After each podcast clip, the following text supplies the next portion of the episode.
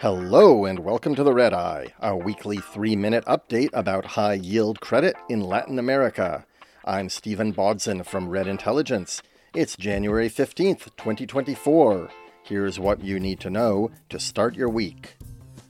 Ecuadorian President Daniel Noboa decreed a state of emergency due to internal armed conflict amid a worsening security crisis. Noboa declared a 60 day state of emergency with nighttime curfews after a criminal gang leader escaped from a prison in Guayaquil. Noboa deployed troops on the streets and in prisons. S&P Global revised Ecuador's ratings outlook to negative on concerns over fiscal performance and market access. According to the agency, Noboa's government will have limited ability to fix things because of increasing violence and because his presidential term will just be 18 months long. Argentina closed 2023 with an annual inflation rate of 211%, the highest in 33 years. That put Argentina ahead of Venezuela, where inflation fell to less than 200% last year. Argentina's consumer price index soared 25% in December 2023 after the government devalued the peso and removed some price controls.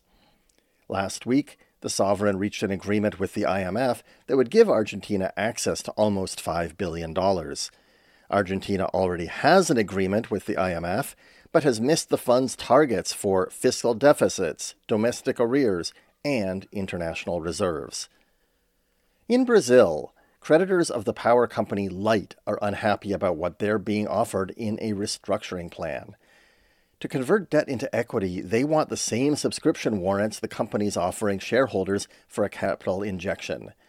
The company agreed to include in its restructuring plan a buyback of 500 million reais in Light Energia bonds using cash on hand from that subsidiary. Last week, Light CFO Eduardo Gotilla stepped down after a year and a half in the position after coming under fire from creditors. The company has yet to name a replacement. In capital markets, Argentine state oil company YPF sold an $800 million seven year bond guaranteed by exports.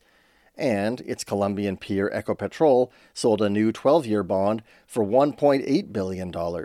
You will use the proceeds to buy back notes that are due next year. Thanks for listening to The REDD Eye. You can now subscribe to The REDD Eye in English, Spanish, or Portuguese wherever you listen.